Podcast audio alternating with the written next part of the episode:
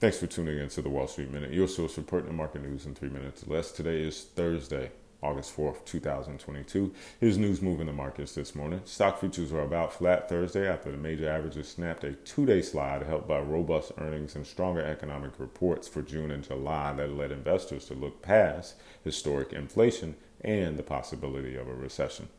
Futures tied to the Dow Jones Industrial Average gained 18 points or 0.05%. S&P 500 futures were flat along with Nasdaq 100 futures.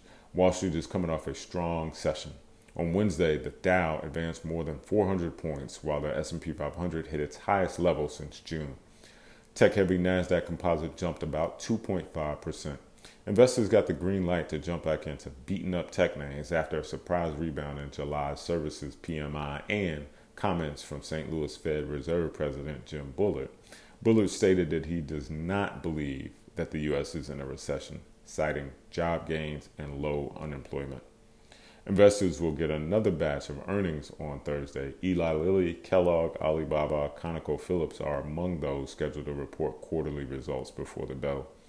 In economic data, investors are looking forward to weekly jobless claims in the morning. Federal Reserve Bank President of Cleveland Loretta Mester will speak at the Economic Club in Pittsburgh. And that's news moving the markets this morning. Thanks for listening and happy trading.